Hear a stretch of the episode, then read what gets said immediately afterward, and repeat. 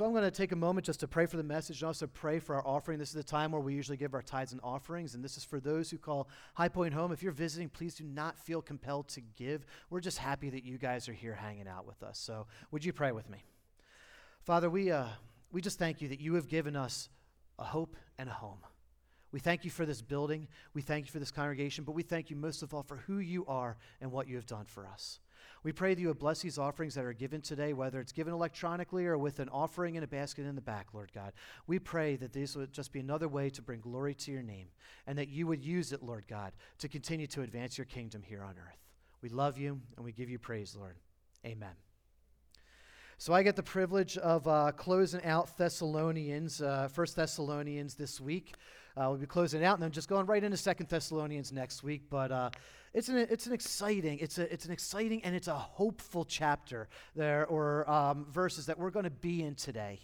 And uh, the the interesting thing though is that we don't see this, but we come to understand that these verses that are written here they have to do with the fact that the Thessalonians, they had some serious questions that Paul is going to be addressing here. And these are questions that are going to be able to hit home to us personally. But in the end, it's all about hope. But to get into it, I was kind of thinking of a question for myself, uh, uh, for us to kind of relate here, and I think it's something that we can all uh, identify with, and it's have you ever been in a situation? Have you ever taken on something and you were super excited to get involved in it? And then there was like that twist that happened. And then you were suddenly saying, Yeah, I'm not so sure if this is really for me. I'm not sure if this is what I signed up for. And, and it could be anything. It could be a job where you, were, you thought it was a job of your dreams, you signed up for it, and it's going all good, and then all of a sudden your boss is asking you to do other things that you weren't thinking were part of the job description, and you're saying, uh, I'm not sure if this is what I signed up for. Uh, it could be relationships. Maybe you were in a relationship. I put this to the, the teenagers who were here the first uh, two services and saying, yeah, maybe you know you thought you'd go out with that boy or that girl and you're thinking they're so dreamy, and then you're like, yeah, that's, yeah, then I found out a little something. That's just not for me. Well, I, I thought of it this way. I thought of uh, being a parent. And people would be like, wait, you thought about being a parent? I'm like, yeah, actually I did because when, uh, when we were having Caitlin, our first uh, firstborn, I was all excited. I'm like, I'm going to be a dad. I can't wait to be a dad. It's going to be so exciting. Well, then she came, and you can see me. I don't exactly look excited. I am thinking, oh my sweet Jesus, what did I just get myself into? I am not ready for this. I wasn't. But, you know, who, whoever is, right? But I love my daughter. I love being a dad. But there was a moment I'm like, man, I'm not sure if this is what I signed up for. Like, you know, I want to be a dad, but this, this is, is, is this what it is? Like, I'm not sure. And I think we've all been in that situation before. And the Thessalonians were in the same situation. The difference, though, between their situation and mine is that the twist for me was life. Life was born, and I was like, what am I going to do? But for the Thessalonians, it was death. See, they had this big question and it came with the idea uh, we don't know where this came from, but the Thessalonian believers, they were thinking that Jesus was coming back like right away. Paul had told them about Jesus. They had accepted Jesus. They were following Jesus, and they were expecting him to like walk through the door any moment now. I guess they had the idea that Jesus, when he went back up into uh, into heaven, when he ascended, that they were thinking he's just going up to kind of like you know clean up the mansion a little bit, you know, just dust, put the the um, the breath mints on the pillows, and he's coming right back down. But it didn't happen. We know it didn't happen because it's 2024 and Jesus still has not returned. But they're really concerned because since they thought that Jesus was coming back right away, they're like, what happened? What's going to happen with our loved ones who have died?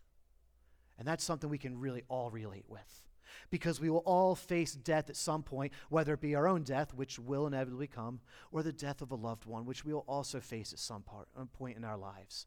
And so they're really they're concerned about this because in their thinking they were following Jesus, and they're and because their loved ones are no longer there, it's like if Jesus comes back, is Jesus going to treat them differently, or because they died, are they not going to get the same benefits that those who are still alive will receive from Jesus? And they were genuinely concerned about this. And this makes sense because they were Greek believers, they were Roman believers. And so before that, they had Roman beliefs, and the Roman belief and the Roman idea of death was very different. There was not a lot of hope at all when it came to the Roman belief system. In fact, there was one thing I was reading, it said that there was a little bit of a, a hope of like that you could come back as something paper thin, almost like shadows were the undead or something like that. And I'm not talking about zombies here. Maybe undead is not the right term, but but like, you know, you're you're just kind of like this this thin little ghost or something, but it really wasn't much to have hope in. And so they're putting their hope in Jesus, but Jesus not returned. And so Paul is trying to address this and tell them, hey, it's going to be okay. Let me explain to you how Jesus is going to work all this out. So we're going to see this if you want to open your Bibles. We're going to be in 1 Thessalonians chapter 4 starting at verse 13. Thessalonians, the New Testament right after Colossians and before Second Thessalonians. So you can turn there to your Bible, your Bible app, and I'm going to start reading a couple verses and see what Paul has to say. And I also want to just preface it with this. Last service, I almost lost it. And you guys, you're the last service, so I don't have anything holding me back.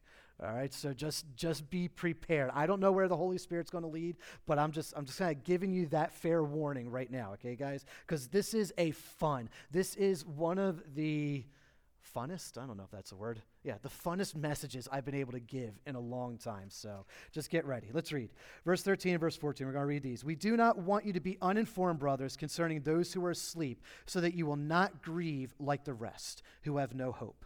Since we believe that Jesus died and rose again, in the same way, God will bring with him those who have fallen asleep through Jesus.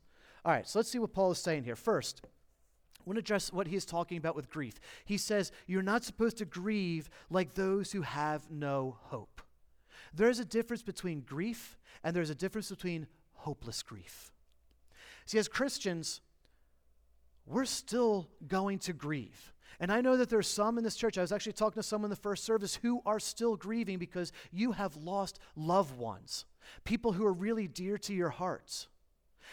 The thing is, though, is that we have hope that we will see them again. But that doesn't mean that we're not going to grieve. You should still cry. You should still weep. The Bible even says, grieve with those who weep and mourn with those who mourn. And of course, we're going to grieve for them because we miss them. We miss their physical presence but we're able to grieve with hope. I have been to funerals here in which there are psalms that are being read. There's worship music. The, the person's favorite worship song is being performed. And people are crying, but they're also praising God because they know that we have a hope in Jesus Christ. We have a hope in a resurrection that is to come. But then you compare that to a funeral in which somebody doesn't know Jesus. And there is that feeling of loss there is that feeling of confusion. There's that feeling of hopelessness because they don't really know for sure what is to come. Maybe they've heard of Jesus. Maybe they believe in God, maybe they but they don't really know who he is. Maybe they don't believe at all. And and it's a very different thing. You've probably been to one of these where it's like it is dark. But Jesus brings us lights. There is light in this hope that we have. And so Paul's trying to tell them, it's like, hey, don't worry. The, your, your friends and loved ones who have died, God's got a plan for them. God has got this. And here's how we know it because he says in verse 13, concerning those who are asleep. Paul is using his words for a specific reason. And this idea of asleep is not something that is, um, is, is just that Paul uses. This is a cultural term that has been used in all different cultures, and we even still use today to reference death. But here's the thing when he says asleep, he's saying that because what comes after you sleep? You wake up. And that is the hope right there that he is implying when he uses the word asleep that there is an awakening after sleeping, there is a life after death. That is what Jesus does in our lives because he is the God of the living, not the God of the dead he brings dead things back to life. But Paul also challenges them when he says this in verse 14. He says, Since we believe that Jesus died and rose again. Now, maybe if you're using a different version, maybe you're using, you see in your Bible it says, if we believe that Jesus died and rose again. And that's actually the better translation is the word if.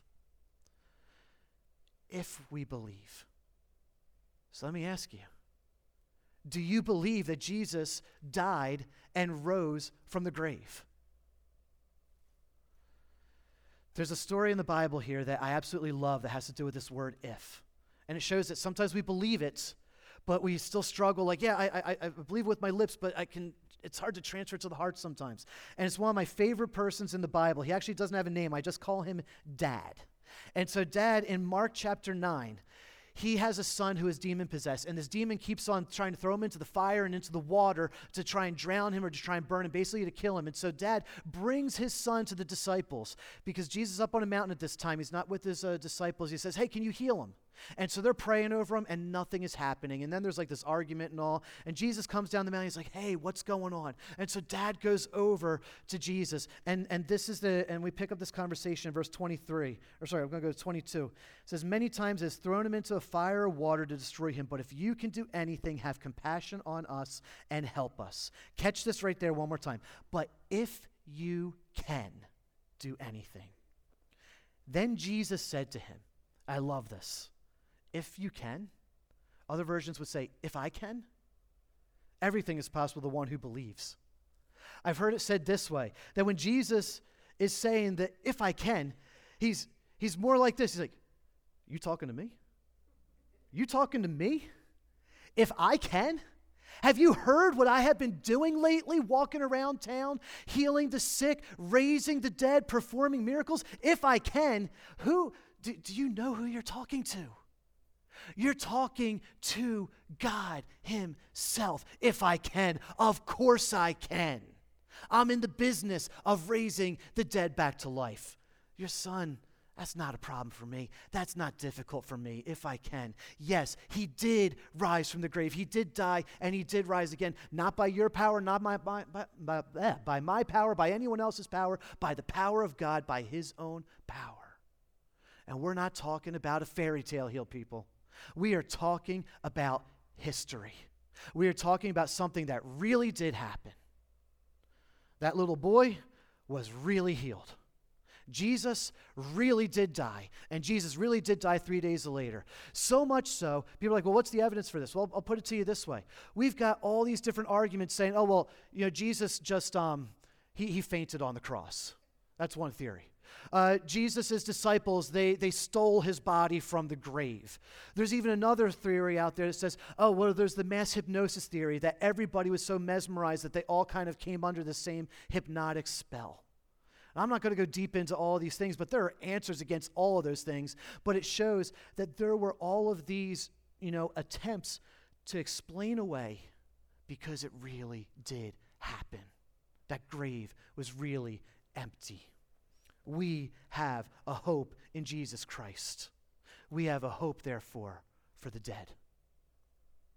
Paul goes on. He continues in verse, um, in verse 15. read a little bit more here. For we say this to you by revelation from the Lord. We who are still alive at the Lord's coming will certainly have no advantage over those who have fallen asleep. So Paul's saying it plain as day here. He's like, this is the plan of Jesus. If someone died before Jesus comes back, he's going to be treated just the same as if Jesus comes right now and we are all here and he walks through those doors. Doesn't make a difference whether you were a believer 500 years ago, five minutes ago, or you're alive right now. Jesus is coming back for all of his people, and he will treat them all the same. We go on. For the Lord himself will descend from heaven with a shout, with the archangel's voice, and with the trumpet of God, and the dead in Christ will rise first. Then we who are still alive will be caught up together with them in the clouds to meet the Lord in the air, and so we will always be with the Lord. Therefore, encourage one another with these words. There's some stuff in here. And there's some stuff in here, and I'm just going to preface this first. Some people are already focusing on one particular verse. They're like, oh, what's Stephen going to say about this? Can't wait to hear his theology here. We'll get to that in just a second. But first, verse 16 is when things start to get really exciting. For the Lord himself will descend from heaven with a shout, with, with the voice of an archangel, and with the trumpet of God. Some theologians have said these are three distinct things that are all going to happen. Others have said this is Paul's way of just emphasizing that it's going to be such a sound that everyone will hear it. It won't be like, hey, you turn on CNN and you hear that, like in some other country, Jesus has appeared there. It's going to be like a lightning bolt that you see that is so bright, so loud, that we see it right here and it's seen states away at the same time. Everyone will see that Jesus is returning. But here's where it really gets cool that word shouts. That word shouts in the Greek is this word keleusma. And what it really means is it means an order that is being given. It's a command that would be given by an officer to his troops. And so this shout, because it says that the dead will rise first. This is not a Jesus come and be like, hey, I'm here. This is dead. Come back to life. He speaks to the graves and he says, Come back. And the dead are risen back to life. It takes me, woo it out, guys. It's gonna get it's gonna get more. Get excited, get ready. We go to Ezekiel. I want to get in here. Ezekiel 37. Maybe you know this story of the valley of the dry bones. This is a prophecy here. And God is talking to Ezekiel, he's saying, Prophecy to this valley of death. There's nothing alive here. And this is what happens. Verse 7 So I prophesied as I had been commanded. While I was prophesying, there was a noise, a shout a rattling sound, and the bones came together, bone to bone. As I looked, tendons appeared on them, flesh grew, and skin covered them, but there was no breath in them. He said to me, Prophecy to the breath, prophesy, Son of Man, say to it, This is what the Lord God says Breath, come from the four winds and breathe into these slain so that they may live. This is me. This is me right here. Okay, this is this is a story. This is this is a vision that Ezekiel is getting. This isn't a physical activity that is happening, but this is me. Because if you don't believe that God can bring the dead back to life, I'm standing here right now to say, yes, He can, because I was once dead, and now I am alive. I was once without Jesus. I was once without hope. I was once without care for myself and care for others or anything else. And then I met Jesus and my life was transformed. Yeah, I saw that I was a sinner. I saw that it was a terrible thing. But I also saw that in that forgiveness of sin, I am made new. And Jesus changed my life. But yes, that is just a story. Okay, you want a little bit more? Let me tell you another one. The parable of the prodigal son. These are Jesus' words himself. And the son, he's like, Hey, I don't want to be around you, dad. Just give me my money. I'm out of here. I want to live my own way. I want to live a filthy, stinking life. And then he comes to his senses after he runs out of money. He's like, I had it so good. I was wrong. I need to come back to my father who represents God. And he comes back, and the, and the father sees him a long way off, and he runs to him, and he forgives him. He's been waiting for him. And then he comes back. He brings his son back and he goes to a servant and he says to his servants, he says this He says, Go get the fatted calf and slay it because we're going to party tonight. And the servant says, Why? And he's like, Because my son, and Jesus doesn't mince words. He chooses his words specifically. He says, My son was dead, and now he is alive. He is alive. Jesus brings the dead back to life. But that's just a story. You want a little bit more evidence? I told you these stories in the Bible, these, this is history. Let's talk about Lazarus. John 11. He was dead. He was really dead. He was in the tomb for at least three days. He was deader than dead. Jesus said, Roll away the stone. And then what did he do? He used that word, that keleusma, with a shout and a command. He said, Lazarus, come out and the dead man came out walking. The dead came back to life. We've got it again. Luke 7, the widow's son. The widow had one son. There's a funeral, and Jesus stops the buyer and he puts his hands on it, and all of a sudden the dead son goes, and gets up. We've got my daughter right there. My favorite story. Mark 4, Jairus' daughter is dead. And every and Jesus says, Don't worry, have faith. She's not dead, she's just sleeping. And so Jesus goes up to her and he says, and this is where she gets her name from, he says, Talitha cumi. And the little girl goes, and breathes life again as he says, Little girl, get up, Talitha cumi. And then the best one, and probably the most important one of all, but not the last one. In Luke chapter 24, there's a couple of women who are going to visit a tomb because Jesus is dead. And they get there and they're like, who's going to roll away the tomb? Who's going to roll away the stone? And it's already been rolled away. Who did it? I don't think anybody did it. But they peek in and there's nobody there. And then they look out and there's these angels. And the angels say to them, What are you doing here? Why are you looking for the living among the dead? Jesus is alive. We need to remember this. We need to get excited about this. We have a God who brings the dead back to life. This is our gospel right here. This is our amazing story. There is no other story in this world. There is no other religion. There is no other faith where the dead come back to life like this. It's only by the power of God that it happens. Now, change gears real quickly here. Address something that some people are still wondering about, saying, okay, that sounds good, but I really want to hear what, you, what I want to hear here, and okay, I'm going to get to it. 417 then we who are still alive will be caught up together with them in the clouds to meet the Lord in the air, and so we will always be with the Lord. This verse right here, these words will be caught up together. This is where you maybe you've heard this word before. This is where you get the word rapture. The rapture that is going to happen. And maybe you've heard this that supposedly at the end times, God is going to make a shout. Jesus is going to shout. There's going to be a trumpet. And then all of a sudden, those who believe in him are just going, we're just going to be gone. And we've seen movies, you've read the books of Left Behind, and all the clothes are left behind. And we're all like, if it happens right now, we're just all going to disappear and we're suddenly going to be naked before Jesus. You guys excited for that? Sound pretty good? Now, here's the deal. Here's what I have to say about that nothing. I'm not going to address it yes, there are verses, and uh, people get into this verse and they talk like, oh, am I pre trib? Am I post trib? Am I mid trib? Am I amillennial? Am I premillennial? But that's not what Paul was getting at here.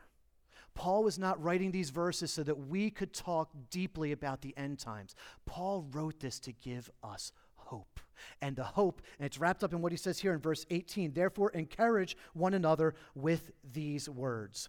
The main thrust of, force, of Thessalonians 4:17 is not that we meet the Lord in the air, but that all believers together shall meet the Lord, never to be separated from him. That is what we need to focus in on here. He's coming back. He's going to come back. I don't know when, I don't know how, but I do know that he's coming back, and that is good enough for me. Now, just to give a little shame, shameless plug here, it is interesting to talk about the end times. I'm not saying you can't, I'm not saying you shouldn't. We actually have a class coming up led by one of our elders, Dwight Anderson. If this is something that you are interested in, we're not going to talk about it here, but you can do take that class and you can explore what the end times are all about and understand a few of the different views. So if you're interested, scan that QR code, go ahead and sign up for that class. But I tell you, sign up. If you're interested, sign up because this is a popular topic. A lot of people have been asking for it, so I imagine the class is going to fill out fast. So that's there for if you want to know a little bit more. But what we've just talked about here is the understanding part. Understanding that God has a plan for those who have died and those who are still alive, and how that is going to be affected when Jesus returns. But then we have to go into the part that none of us want to do, and that's the waiting. All right, so Jesus coming back, that's great. What are we supposed to do in the meantime? Well, Paul gives us some instructions and some ideas of what to do in uh, chapter 5. About the times and the seasons, brothers, you do not need anything to be written to you, for you yourselves know very well that the day of the Lord will come just like a thief in the night. When they say peace and security, then sudden destruction comes on them. Like labor pains come on a pregnant woman, and they will not escape.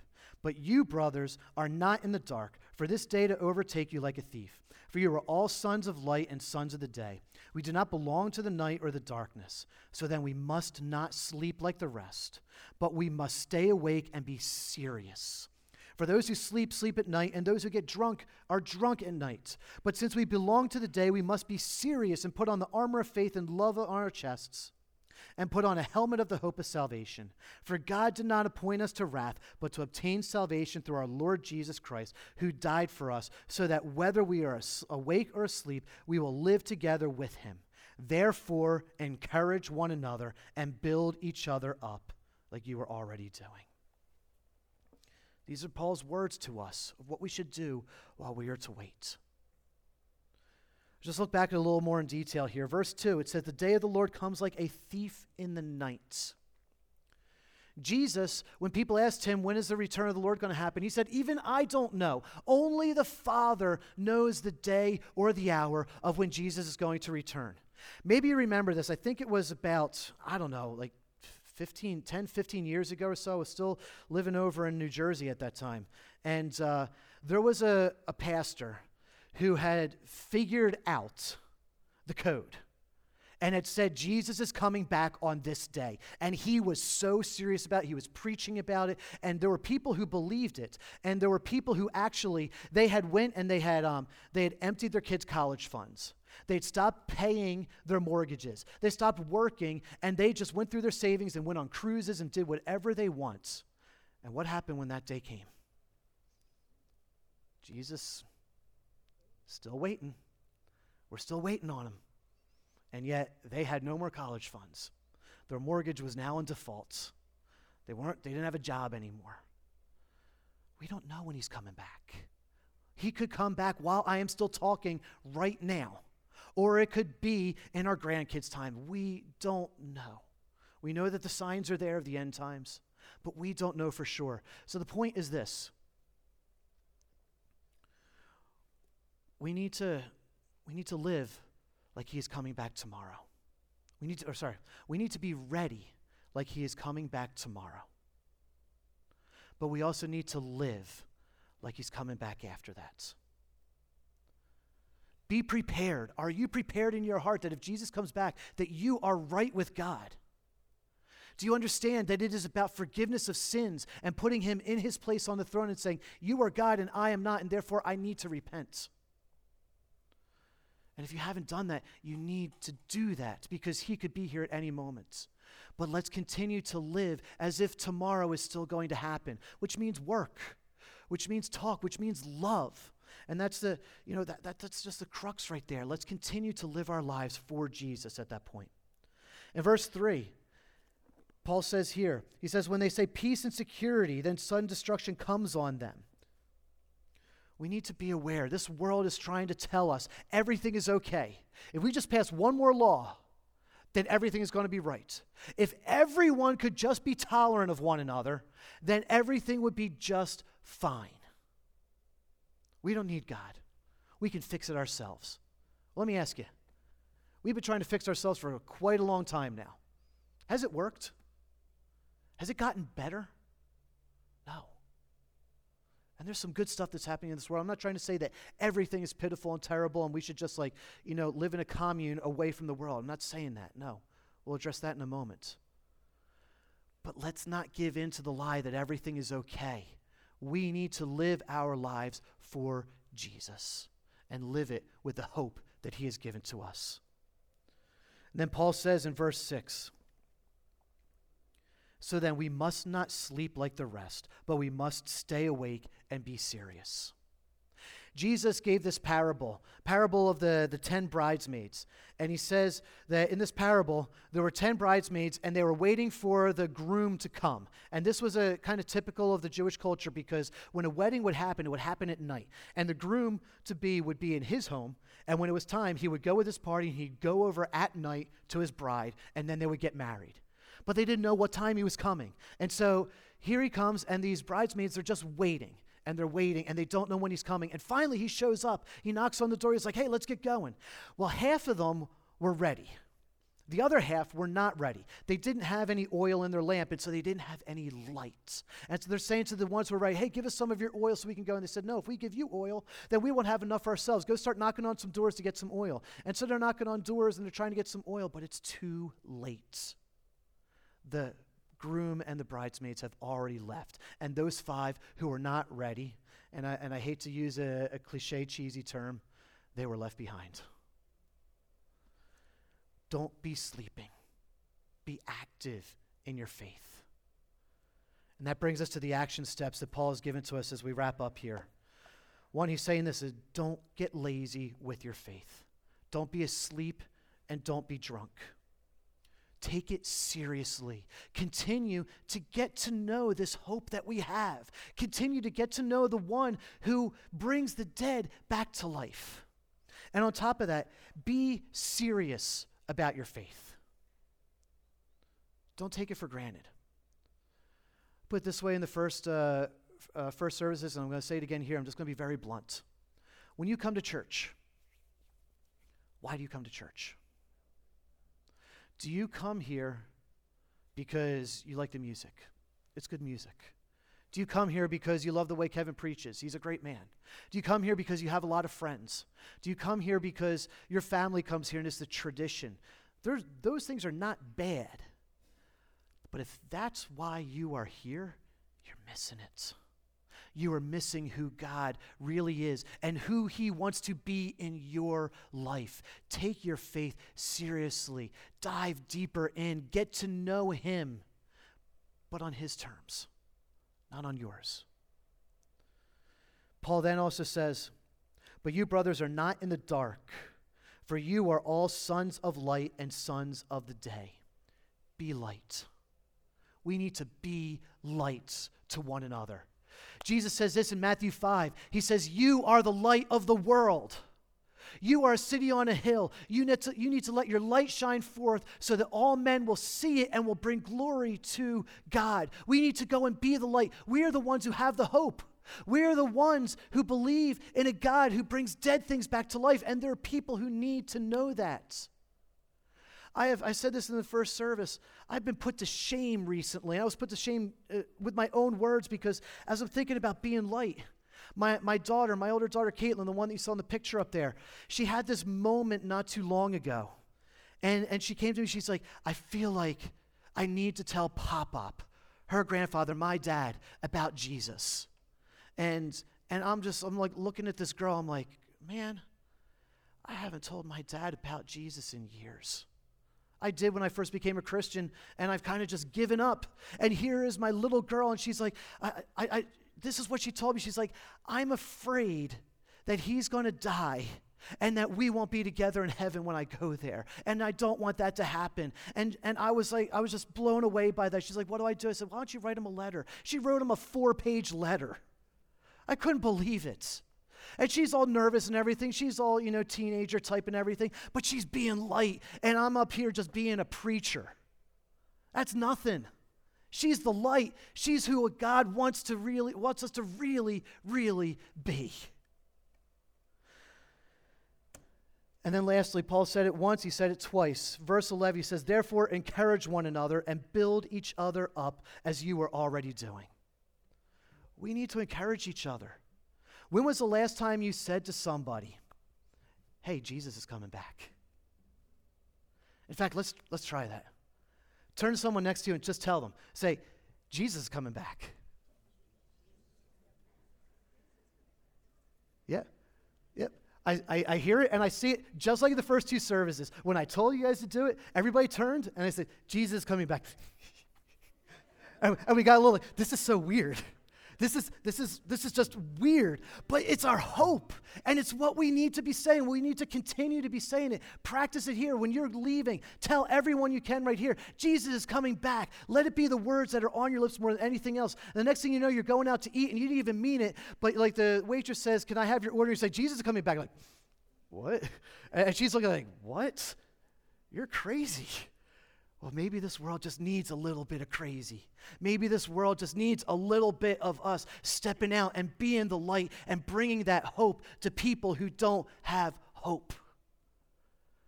Because I'm not willing to give up on this world yet. And I don't think God is either. Until He comes back, we still have the opportunity to bring hope to everyone and everyone that we possibly can. And that hope is that Jesus is returning. The one who brings the dead back to life is returning, and the one who brings the dead back to life is still functioning and working here and now through his Holy Spirit. Is he working that in you? Because every time I read this, this is the third time going through, and every time I just get a little more excited. I got hope, and I'm excited for what's to come. I hope you do too. Let's pray. Father, we praise your name. You are our hope. You are our living hope, Father God. There's no one like you. No one else can do what you do. No one else can bring the dead back to life. I pray that this day, if there is any who are dead here, dead in their sins right now, that they would come alive in you by coming to you, repenting and turning from sins and wicked ways, and being able to just be filled by your Spirit so they can live life anew.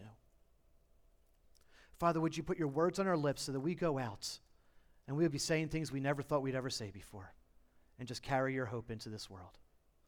Oh, Lord, we love you. We praise you, Lord. Amen.